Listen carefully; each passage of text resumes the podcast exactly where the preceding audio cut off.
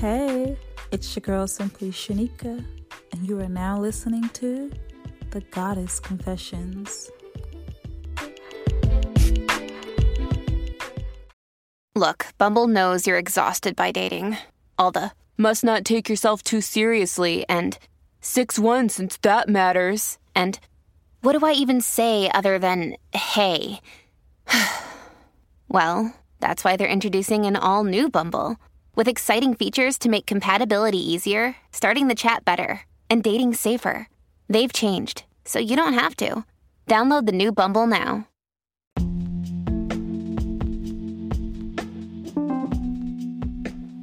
Some important things that all women need to learn. One of the most important lessons I've ever learned was how to keep my mouth closed. There are things that do not need to be said to people who you don't know, and there is a time and a place to speak about certain topics. You're not always going to be the victim, and clinging to victimhood is annoying. Also, not cute to refuse to take accountability when you know you're in the wrong, especially when you're an adult. Being accountable for your mistakes and the things you've allowed in your life is important and crucial for your success. At the same time, we don't live life in a vacuum and we cannot absolve other people of the responsibility in causing suffering or aiding in our pain. The thing is, accountability is important, but extreme accountability is toxic. The latter could be considered a form of gaslighting that makes us question if our reactions to others' wrongdoings towards us by placing an adequate level of blame to them is even rational. You can still learn from the past experiences of hurt others have caused towards you to try to act accordingly in lieu of your well being in the future and heal from it without internalizing a toxic sense of accountability that should be attributed to others and not to yourself. Taking in the blame for other people's actions isn't taking control over your life, it's suppressing the pain and assuming ownership for the wrongdoings of others. Progressing doesn't always look glamorous. Sometimes progressing looks like taking a few steps back and downgrading in a superficial way to accomplish a goal that will propel you further much more in the long run. No one wants to be friends with someone who always has to be the victim, and no one wants to date a perpetual victim. The best thing you can do for yourself is to grow up. Learn how to own up to your mistakes and apologize when necessary and always keep it moving. There is no need to regress or stand your ground when you're wrong. It'll make you look like an idiot in the long run, and it can be much more admirable to own up to things and apologize. Listen, you can't do your worst and expect the best outcome. There are some people who are able to slack off in life and still have all of the best things in life end up on their plates. But you aren't one of those people. The people who do get the best in life without much effort or talent usually have people in the background who prop them up and wait around as a fallback plan. They usually have money and they usually have connections. The hard truth is, if you don't have these things, then you can't sit around and assume that you're going to have all that you want without ever having to lift a finger. There is no such thing as leveling up without hard work. It can be exhausting to hear from women who you think that they can do the bare minimum but still get the most. You're only holding yourself back with a mindset like that. And people aren't going to go out of their way to help you because they're going to view you as someone who's lazy and who doesn't believe in hard work, or they're going to assume that you'll be good on your own.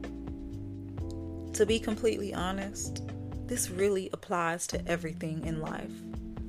Sometimes luck will give you the privilege of slacking off for a while and still winning, but that luck always ends up running out pretty quickly.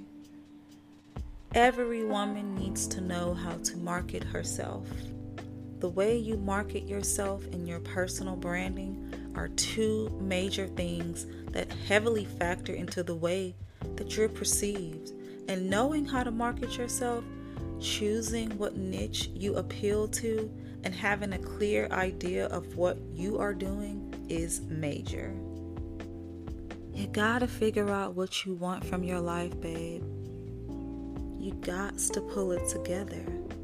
Be honest with yourself and think about the sort of partner and lifestyle you'd like to have. You need to be able to look at yourself and give legitimate criticisms with legitimate solutions. Sit down, set boundaries for yourself, and start figuring out what you need to do. What kind of partner you'd like to market yourself towards, where you want to go in this world and in your own world, and what you truly want out of life. These things will be so much easier if you have a solid idea of what you want and what you're working towards. Now, I know that it feels good to hear these things and to think about these things, but you need to put it all into action as soon as you can. All good plans include action. You can sit online and grow for as long as you want and still end up with nothing because you were unable to actually put any of your plans into action. You need to be willing to either take action and leap into life or settle with never being satisfied. If you legitimately think that you're going to marry a millionaire and live a pampered life, that's great. Whatever, the cold fact of the matter is that women who've achieved what you want haven't done it online or sat on their asses without ever making a move. And you're not going to be the exception to that rule, unfortunately. you're not above doing hard work, and people will look down at you if you have no work ethic and if you take no initiative in your own life, and you'll waste time that you don't have by procrastinating. You don't need a bunch of binders, you don't need a bunch of manifestation journals, and you don't need unlimited resources. You need to get up and figure out how to make what you have work for you and market the hell out of yourself so that you actually start to know what success really is for yourself. Listen, it isn't easy for young women it never has been and it never will be, and you don't have to make it harder on yourself. One of the best things you can do for yourself when you move is to learn where your comfort zone is and then try to leave it. Too many women are afraid to try new things, meet new people, and do more with their lives and themselves. So there's no reason why you shouldn't take this time to get out of your comfort zone and to get to know what you enjoy and what you want to do with yourself and with your life. It's always going to be scary and it can hurt at first, but it is an essential part of life and learning about how you live with your reality. And when it comes to men, to avoid wasting time and energy, you should end your interactions with men who don't seem interested in getting to know you and stop communicating with those who can't take no for an answer. Consider what you can offer for a potential partner before deciding whether or not to invest time or energy into a man. Far too many men, however, won't, and that makes giving up that much simpler. Make a list of your non negotiables in a partner and then make a list of realistic negotiables. Too many women go into relationships with very black and white thinking, And I believe that there are some things that people can compromise and work on together. If you choose to stay with a man after he has displayed appalling behavior and he keeps acting that way, don't be surprised if he won't change. I mean, really, let's think about it for a moment. What's the worst that could happen if you decided to stop overextending yourself to people who don't reciprocate the same energy and who don't view you on the same light? Why do you insist on holding on to those relationships where you do all of the heavy lifting but receive so little in return?